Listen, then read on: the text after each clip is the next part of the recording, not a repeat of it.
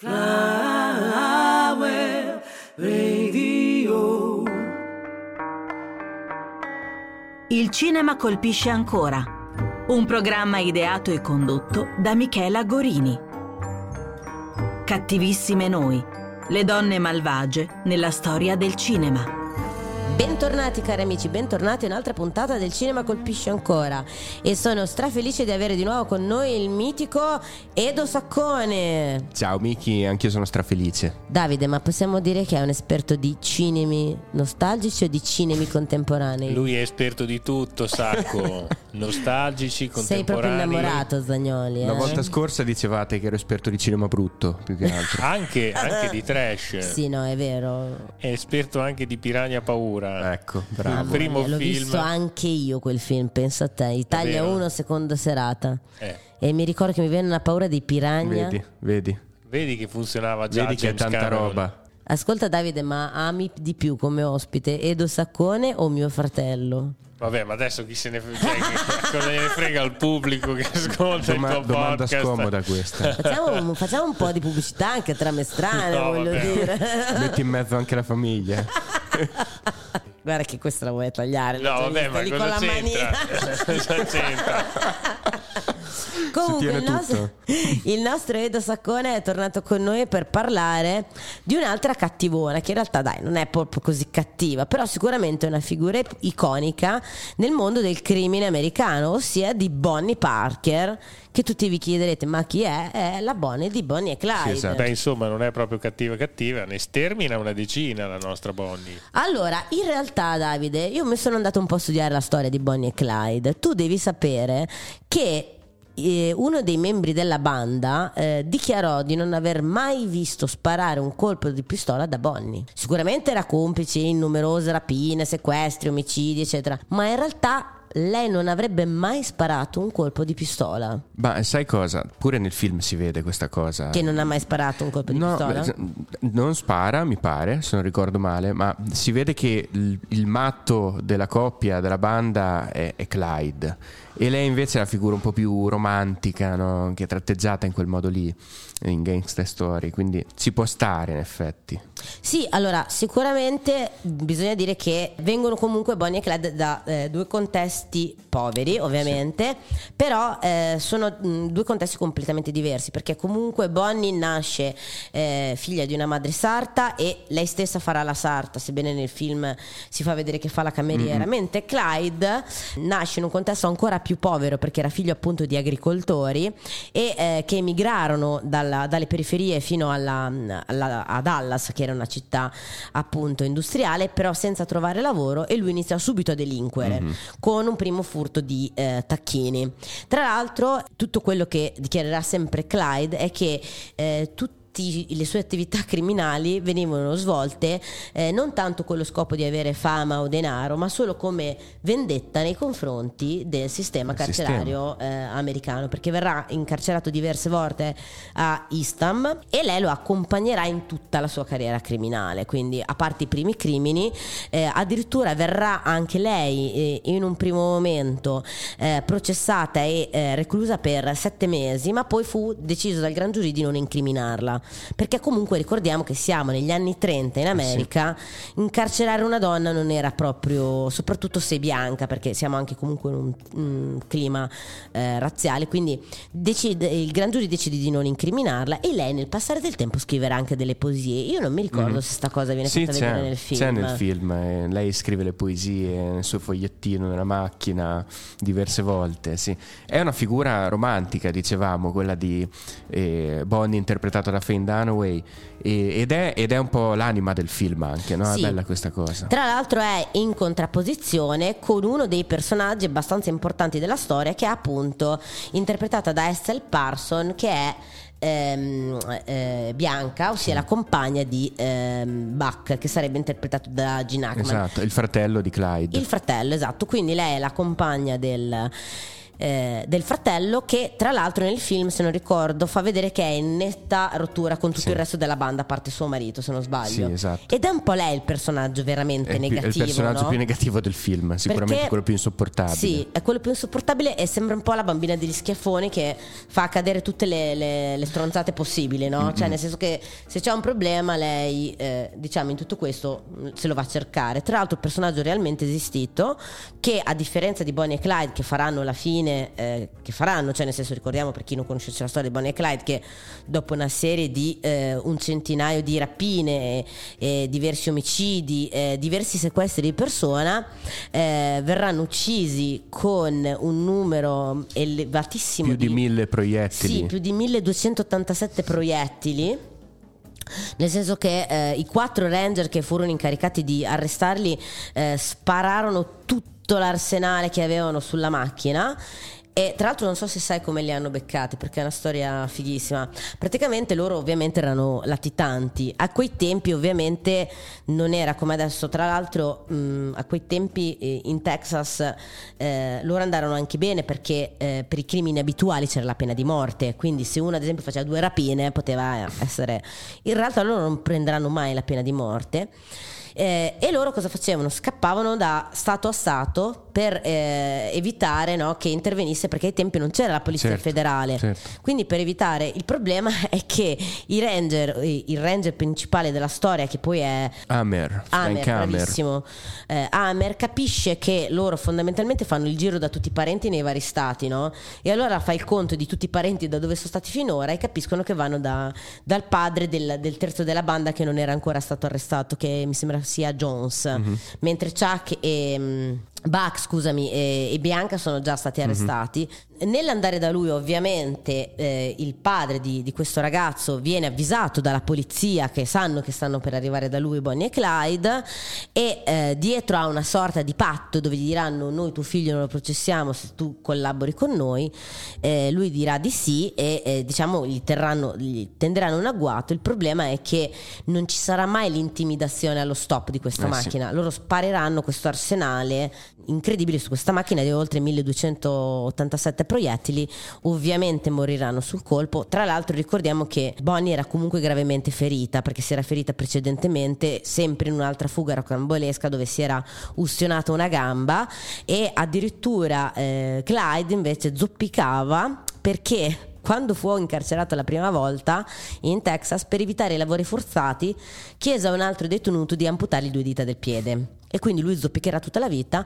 E il bello è che due giorni dopo che gli hanno amputato le dita del piede verrà liberato dalla madre che gli pagherà la cauzione. Quindi proprio la sfiga no, de- de- della vita. Ci fu un, un- un grandissimo clamore su questa coppia, no? proprio anche a livello di stampa, a livello di interessamento. Addirittura al, al funerale di, di Bonnie parteciparono oltre 2000 persone, cioè c'era veramente una sorta di amore per questa coppia criminale. E quando loro morirono, numerosi oggetti furono trafugati, furono trafugati tutti i rollini delle fotografie, fu la macchina, addirittura ci fu una causa legale perché la macchina era rubata e addirittura uno dei ranger che li arrestò la volle lui, ma in realtà arrivò il vecchio proprietario a rivendicarla e adesso è una delle poche cose che sono rimaste esposte al museo insieme alla camicia di Bonnie. Erano sicuramente quindi una coppia che destava clamore, destava anche molto terrore però, nonostante tutti gli ostaggi che hanno avuto, che poi hanno liberato, dichiareranno che non hanno mai subito particolari violenze o Che era- che erano dei bravi ragazzi. Però io devo dire la verità, questa cosa dal film emerge. Sì, sì. È un film secondo me un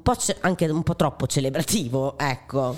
Mm, eh, questo è interessante perché mm, c'è, c'è sicuramente un punto di vista all'interno del film, però bisogna capire anche come è inteso il punto di vista qua e, e soprattutto come è inteso il genere. Non è facile contestualizzare gangster story, no? si chiama gangster story in italiano, è uno di quei casi in cui la traduzione italiana mantiene l'inglese ma cambia il titolo originale. Beh, Sì. si chiama Bonnie and Clyde, Clyde, esatto. e tra l'altro Bonnie and Clyde era una coppia talmente celebre che non si spiega come mai i, i traduttori italiani abbiano, abbiano deciso di abbandonare quel nome che l'avrebbe reso No, forse ancora più comu- celebre da sì, noi. anche molto evocativo, no? Fin su Bonnie e Clyde. inve- invece di questo tiepido gangster Gangster Story, questo titolo un po' così Cioè, incomprensibile. se ci pensiamo, è comunque anche un modo di dire che è rimasto no, nel linguaggio. Eh, Cosa sì, siete? Come Bonnie e Bonnie Clyde? Clyde, Cioè, no? proprio- esatto, è un modo di dire. Comunque, eh, di, di fatto, di fatto è un film che eh, entra all'interno di un percorso, che è un percorso che nel cinema americano stava appena nascendo, no?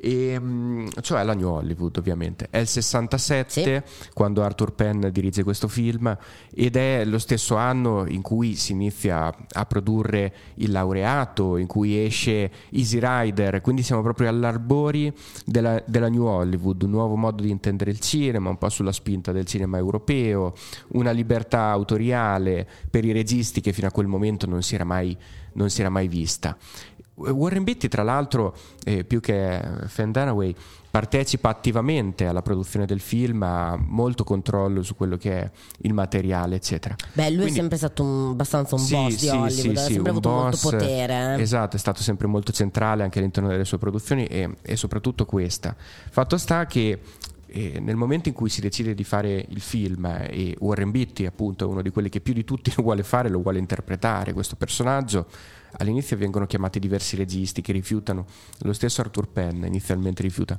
forse anche perché ha paura un po' di questo materiale, no? come dici te, il rischio di renderlo celebrativo. Poi però decide di accettare, anche perché sembra che trovi una, una chiave un po' particolare no? nella realizzazione del film. È difficile considerarlo una biografia eh, tradizionale, anche sull'onda di questi nuovi percorsi cinematografici. Poi ti faccio un esempio che si incastra benissimo con Bonnie and Clyde, secondo me. E il film racconta la, la storia di questi, due, di questi due ribelli, però allo stesso tempo mi pare che voglia raccontare qualcos'altro, cioè che voglia raccontare molto eh, il mondo americano del periodo in cui il film è Beh, stato realizzato, dis- no? Sì, ti interrompo anche un attimo dicendo che comunque parliamo di New Hollywood, parliamo Eh. in generale di ribellione al sì. sistema e sicuramente questo film la racconta proprio nel personaggio Eh. de- dello sceriffo, no? in questo Frank Hammer che eh, viene, trattato, viene proprio eh, ritratto come un individuo ottuso e incompetente. In realtà nella storia Frank Hammer era un ranger che in pensione, che però era stato addirittura consulente per Sì. numerose aziende di sicurezza, quindi era un pezzo grosso ai tempi, non era proprio eh, lo sceriffo di periferia no, che si può ritrarre. E se colleghiamo anche questa cosa alla figura di Clyde, che comunque era una figura che ha sempre dichiarato di aver fatto quello che ha fatto proprio come gesto di ribellione al sistema, è forse un film che mi viene da pensare sia una forma di rappresentazione di una ribellione al sistema. no? Esattamente, esattamente. Quindi eh, il discorso è, è più, è più complesso, no?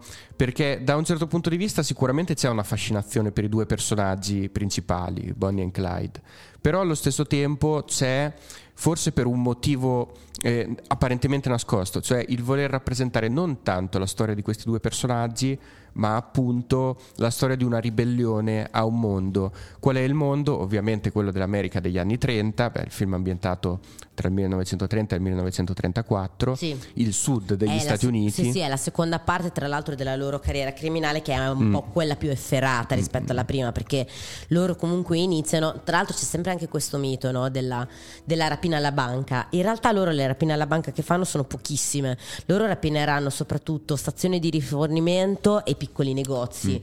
E, però c'è stato proprio questo mito no, della rapina alla banca, proprio come simbolo de- de- del capitalismo, dell'oppressione, no? E forse anche mi viene da pensare come figure erano anche molto Certo. amate per questo. Cioè, Assolutamente ricordiamo sì. che l'America veniva dalla crisi del New Deal, eh?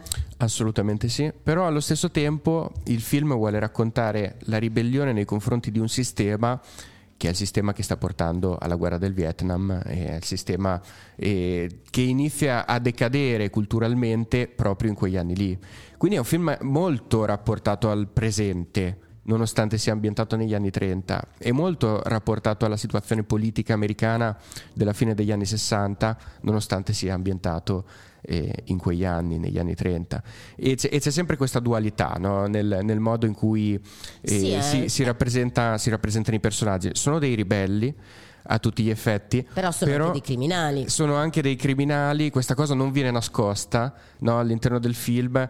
Arthur Penn è un regista che si muove dal cinema classico e in questo momento sta attraversando, inizia ad attraversare la New Hollywood e continuerà a farlo no, con altri film, Missouri, ma ancora di più Piccolo Grande Uomo, eh, per tutti gli anni 70. E quindi c'è da una parte sicuramente una fascinazione, la volontà di rappresentare questi eh, criminali come dei ribelli, come delle figure affascinanti, che poi era il modo in cui venivano ehm, anche raccontati dalla stampa. Raccontati eh. dalla stampa e il modo in cui venivano intesi dalla popolazione americana e, mentre erano ovviamente odiatissime dalla polizia e da una certa parte, un'altra parte di popolazione, la destra per intenderci. E però ecco, c'è questa fascinazione, ma allo stesso tempo io sento anche un po' di, un po di lontananza, anche solo attraverso il puro mezzo cinematografico, perché ehm, Gangster Story è un film che si muove molto sull'iperrealismo. E mm, la Beh. violenza viene mostrata molto e i movimenti di macchina tendono ad accentuare quelle che sono le,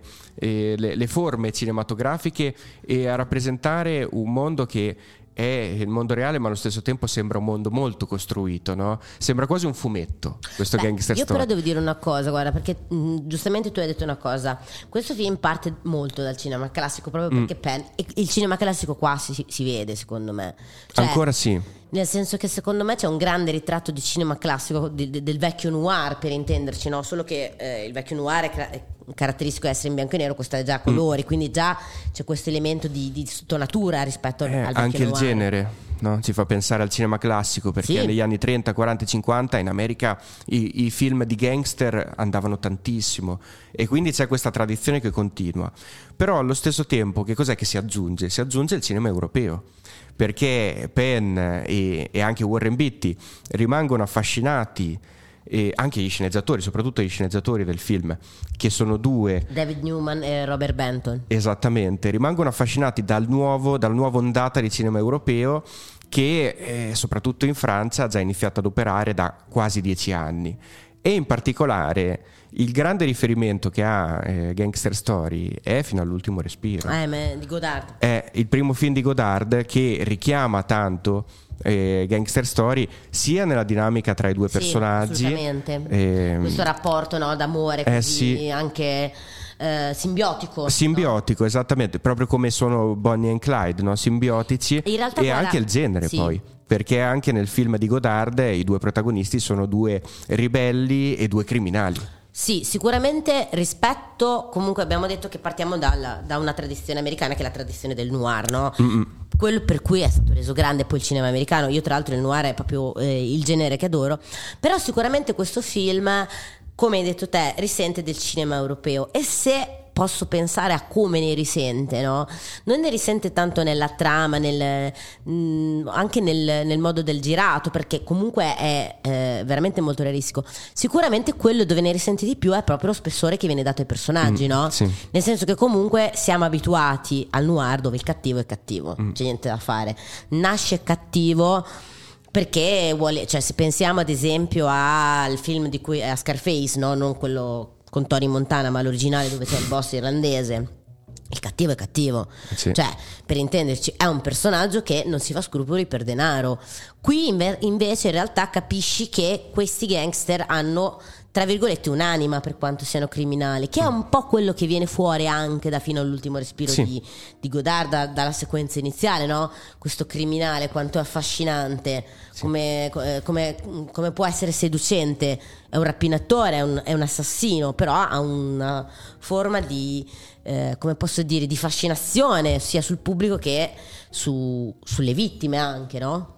E ancora di più, forse in un film successivo di Godard che è Pierrot Le Fou, il bandito delle undici, sempre con Belmondo, in cui è ancora più accentuato l'aspetto noir della storia e, e, ci sono i colori, il che lo rende ancora più simile in qualche modo a Gangster Story, no? questi colori accesissimi. Scusate, Belmondo era quell'adorabile faccia da schiaffi, vero? Eh sì, proprio lui. È no? grande. La, la faccia da schiaffi più iconica de, del cinema francese. E insomma, morale, eh, è un cinema americano, quello di Gangster Story, che prende dalla tradizione del cinema americano, ma anche da, dal cinema francese. E infatti di, di Gangster Story Arthur Penn disse, eh, noi ci rifacemmo al cinema europeo che a sua volta si stava rifacendo al cinema americano, no? c'è, questo, c'è, questo, doppio passaggio che poi in poche parole non è altro che eh, una, una definizione di quella che era New Hollywood.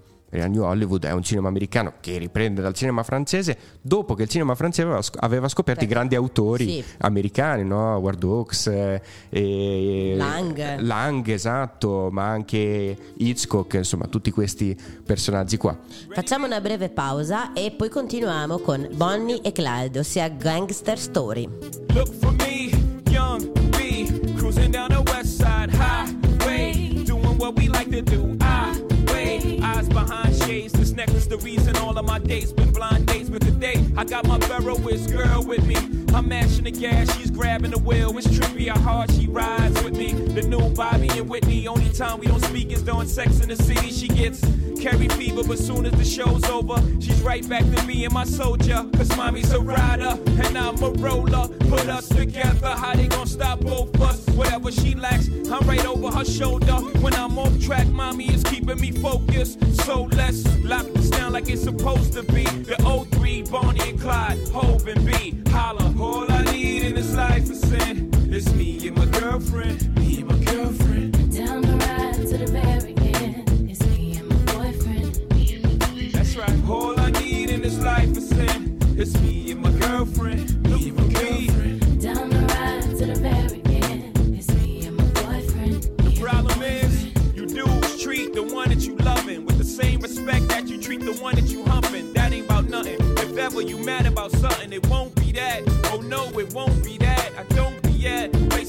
Comfy at with no biatch. Oh no, you won't see that. And no, I ain't perfect. Nobody walking this earth's surfaces. But girlfriend, work with the kid. I keep you working at Hermaid Birkin bag, Manolo blind Tim's, aviator lens, 600 drops, Mercedes Benz. The only time you wear Burberry to swim, and I don't have to worry. Only worry is him. She do anything necessary for him, and I do anything necessary for. So don't let the necessary occur. Yep.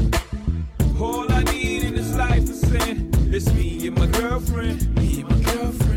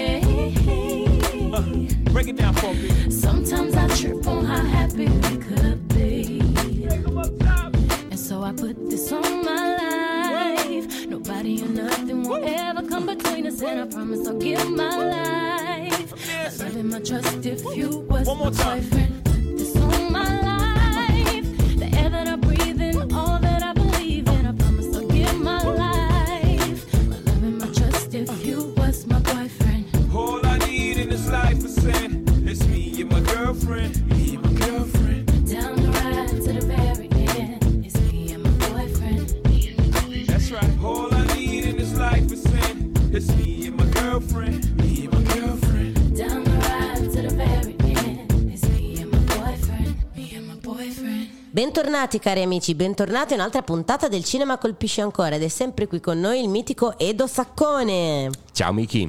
ed è sempre con noi anche il nostro regista Davide Zagnoli. Ciao a tutti. Stavamo parlando appunto di un film iconico del 67 diretto da Arthur Penn, Bonnie e Clyde. Ma io non so se tu lo sai, Sacco, ma io so che tu lo sai, che di questa versione è stata fatta anche un remake all'italiana, No. Bonnie dici? Clyde all'italiana, 1982. diretto da Steno, Steno, vabbè, con. Paolo Villaggio che fa Clyde. E, e Ornella Muti che, Che fa, fa Bonnie. Bonnie. Ornella Muti non me la ricordavo, ma Paolo e io tra l'altro l'ho anche visto questo film. Deve essere bellissimo. Un capolavoro Un omaggio del- al grande cinema americano della New Hollywood deve essere sicuramente. Soprattutto da parte con- di Steno. Non so, non so in questa frase cosa ci sia che non funzioni, perché fu- non funziona tutto e funziona tutto perfettamente. Comunque, parliamo un po' più del personaggio di, di Bonnie Parker. Una cosa curiosa è ovviamente la foto iconica di Bonnie che viene ritratta col sigaro. no? Tu lo sai che è un clamoroso fake? eh? No. In realtà lei non fumerà mai i sigari, lei fumerà solo e soltanto esclusivamente sigarette. La storia del sigaro, che tra l'altro viene citata anche nel film, deriva da una gag che fece proprio lei, che trovò in uno degli appartamenti che loro frequentavano, eh, soprattutto nel periodo di latitanza, questo sigaro abbandonato e ehm, si farà fotografare con questo sigaro. E addirittura divenne talmente famosa questa cosa ehm, che lei fumava appunto sigari che quando sequestrarono eh, due degli ultimi ehm, che sopravvissero appunto perché poi furono rilasciati in cambio di riscatto lei chiese che loro dichiarassero pubblicamente che lei non fumava sigari Ormai aveva già fatto il giro la, la sì, notizia. cioè, ma era diventata talmente famosa sta cosa che lei non poté, in- cioè, le- le- e questa cosa lei non andava mai giù. Sicuramente è un personaggio femminile che comunque ha una grandissima eh, personalità. Sì. Ricordiamo anche che eh, addirittura eh, lei voleva essere seppellita con Clyde, ma si oppose la madre eh, di lei. Tra l'altro. Eh, io non so se questa cosa la fanno vedere nel film, però loro avranno sia Bonnie che Clyde un rapporto molto profondo con le proprie famiglie. Sì, La- sì. Il padre di Clyde, quando eh, fu chiamato a riconoscere eh, il figlio, fu distrutto dal dolore, nonostante il figlio fosse un criminale, avesse ammazzato già diverse persone e veniva ritratto come un criminale, però erano veramente molto amati dalle famiglie. E anche la stessa Bonnie era un personaggio molto emancipato per i tempi, perché comunque ricordiamo che innanzitutto prima di diventare criminale aveva comunque un lavoro, che per i tempi fare la sarta era un lavoro abbastanza redditizio e ti dava una certa sicurezza economica. Però lei dichiarerà proprio che a un certo punto era, e questa cosa secondo me si percepisce molto bene dal film, era annoiata della vita che conduceva, perché lei si era sposata, tra l'altro lei non divorzierà mai dal primo marito, che anche lui morirà in prigione perché anche lui era un criminale, ma saranno insieme pochissimi mesi, non divorzierà mai e lei addirittura morirà con la fede nuziale del primo marito al dito. Però era un personaggio che era molto annoiato dalla vita di periferia, cioè dalla vita di, di questa Dallas di periferia, da fare questo lavoro lei voleva l'avventura fondamentalmente. Ma infatti la cosa che si intende anche dal film, soprattutto dal film, a partire dalle prime scene, dalla sequenza eh, in cui la vediamo fare la cameriera, che era prima, il primo momento in cui nel film, non nella storia vera, si incontra con, con Clyde, capiamo prima di tutto questo aspetto, cioè la fuga di Bonnie è una fuga dalle convenzioni. Assolutamente. E, figuriamoci, eh, le donne negli anni 30 nel sud degli Stati Uniti vivono una vita composta da convenzioni. E, mm, e io sono convinto che buona parte del fascino che questi personaggi hanno avuto eh, prima di tutto nella vita reale sulla popolazione americana e poi all'uscita del film anche al, al pubblico del film deriva proprio dal fatto che c'è questa forte componente femminile all'interno del, del duo anche all'interno della banda in generale perché Sì, poi perché dicevamo comunque, prima esatto, c'è la cognata c'è la che ha una forte cognata, presenza femminile. esatto però eh, soprattutto Bonnie mi risulta essere un, un elemento di ribellione un Sì, anche di... un, le- un elemento che viene fuori abbastanza bene nel film. Eh. È un elemento anche abbastanza dicollante all'interno Sì, della banda, no? E lo, lo sarà anche nella vita poi in realtà, perché nel film questa cosa viene fatta, eh, secondo me, anche in modo errato rispetto a quello che sono le storie. Il personaggio appunto della cognata, interpretato da Estelle Parson, è molto conflittuale con tutti i membri della banda. In realtà questa conflittualità non ci sarà mai. Sì, era probabilmente un, un escamotage per creare un contrasto forte tra eh, il personaggio di Estelle Parson e soprattutto il personaggio di. Dunaway, sì. Perché poi lo dicevamo all'inizio, no? Eh, il personaggio di Faye Dunaway, Bonnie, è un po' il, il punto di vista del film.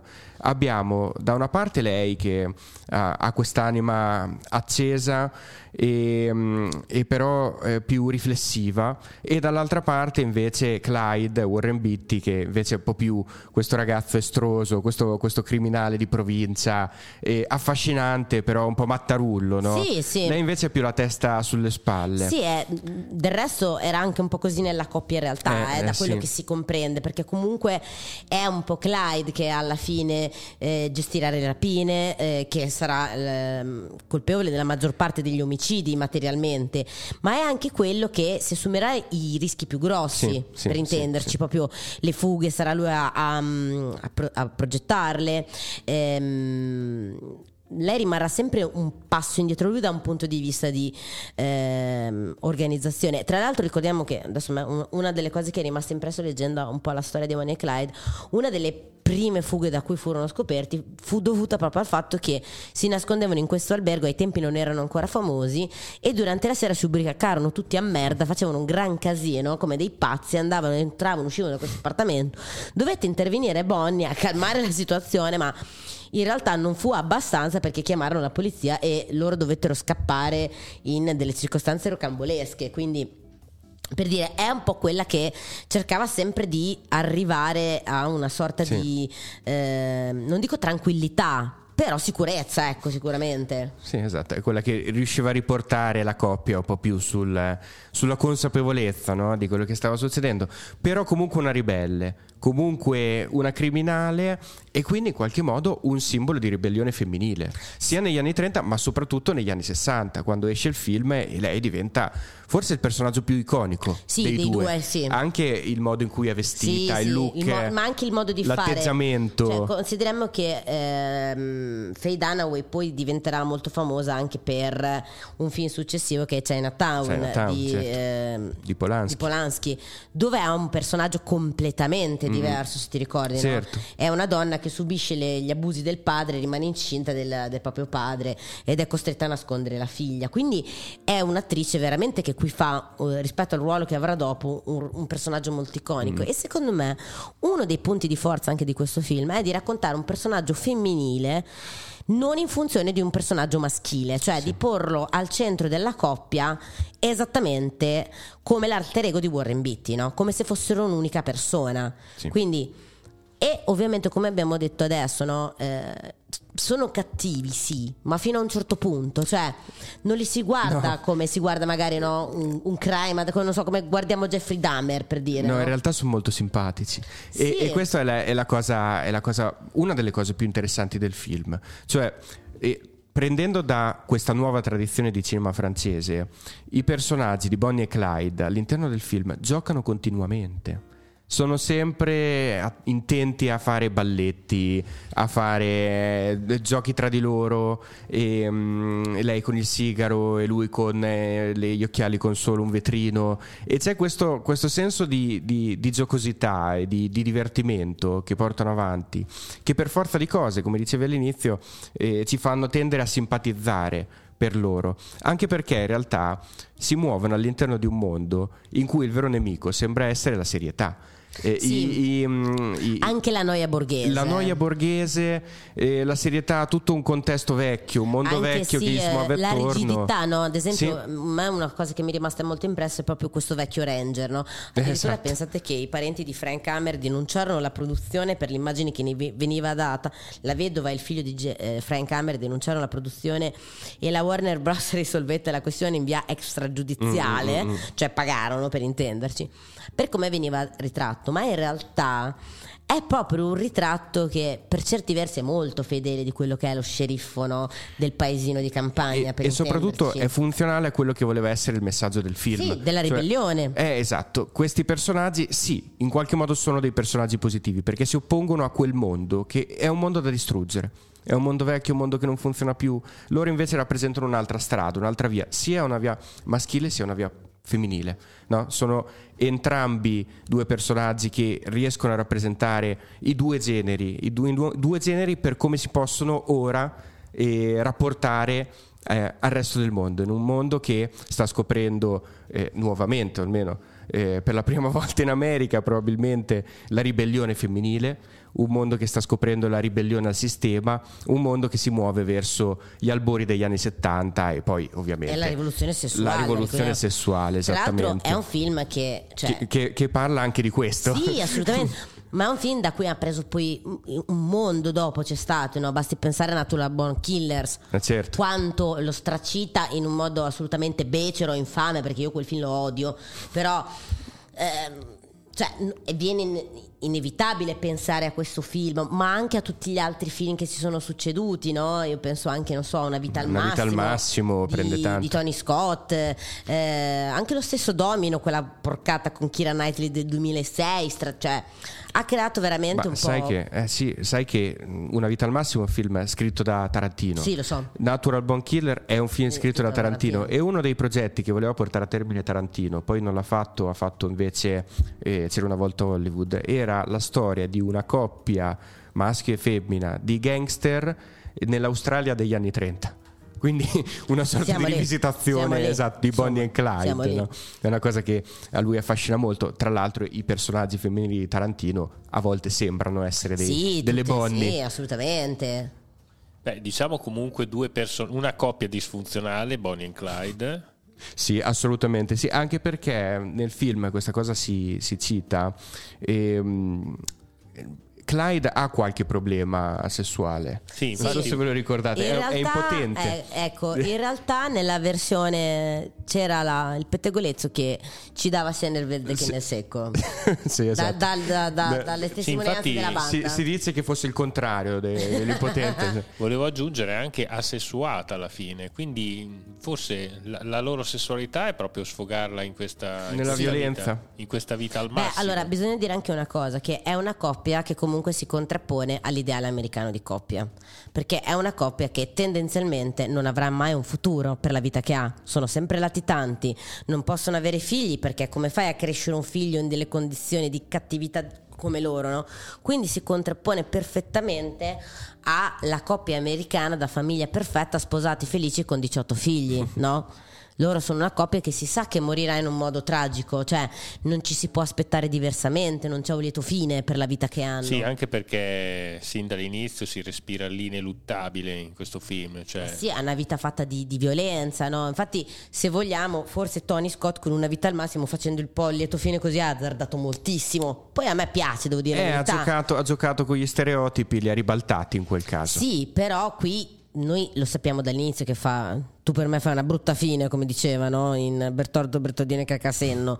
Quindi Qui è dichiarato. Esatto, è dichiarato. Tra l'altro è un Ma film io pieno di morte. Vi faccio una domanda, no? Se dovessero fare un gangster story ai giorni d'oggi, tra l'altro hanno fatto un film che si chiama Gangster Story ai giorni d'oggi con, eh, eh, se non sbaglio, Emma Stone e Ryan Ah, sì. Gosling. Gangster Squad. Gangster Squad. Sì, Scusami, sì. hai ragione, bruttarello.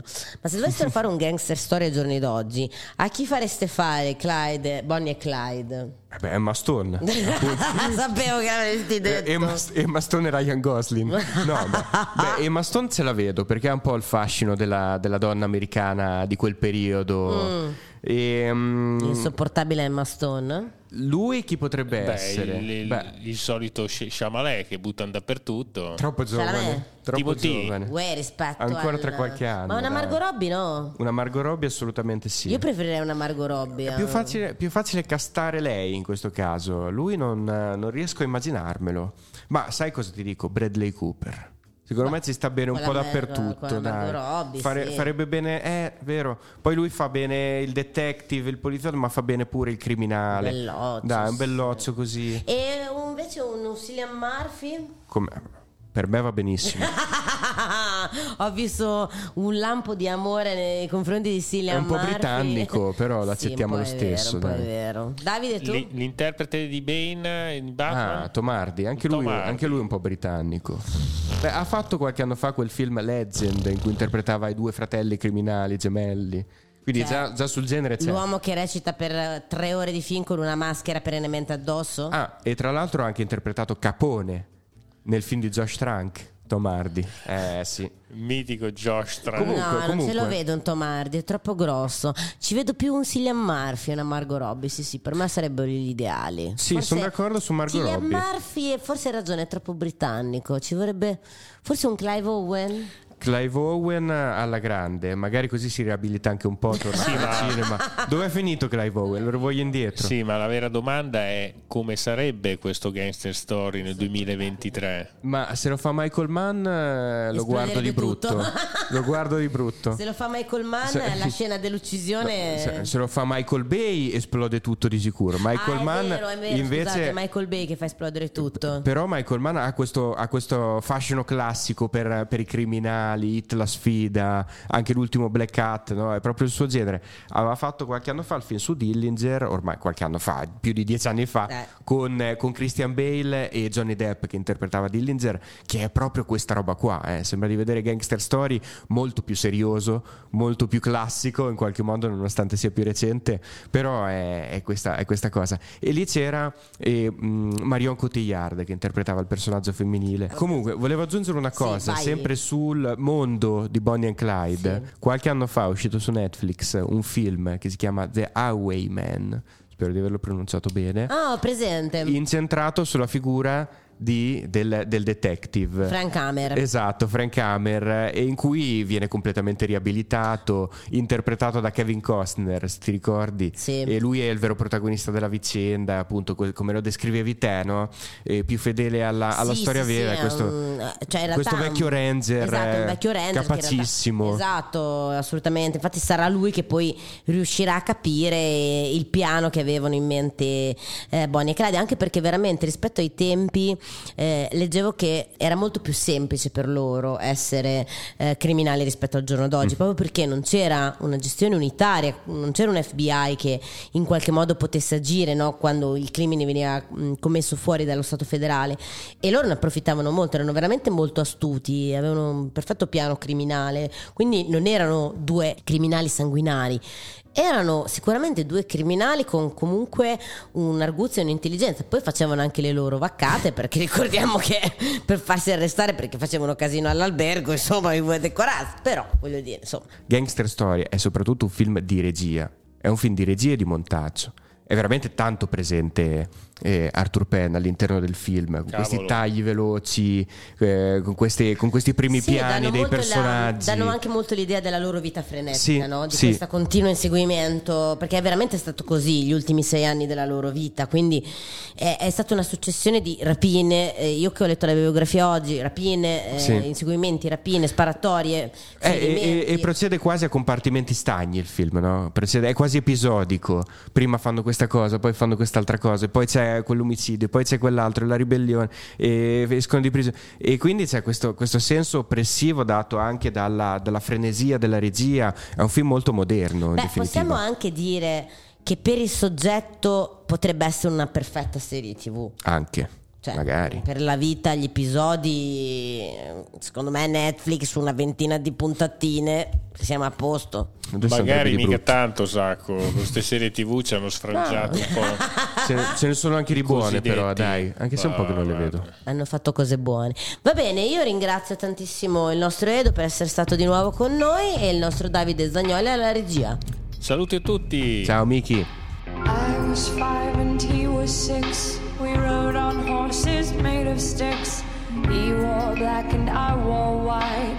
He would always win the fight. Bang, bang. He shot me down. Bang, bang. I hit the ground. Bang, bang. That awful sound. Bang, bang. My baby shot me down.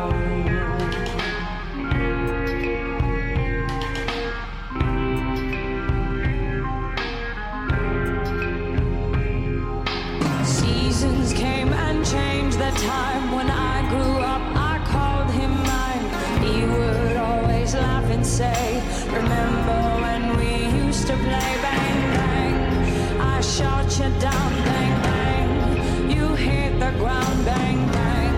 That awful sound, bang bang. I used to shoot you down.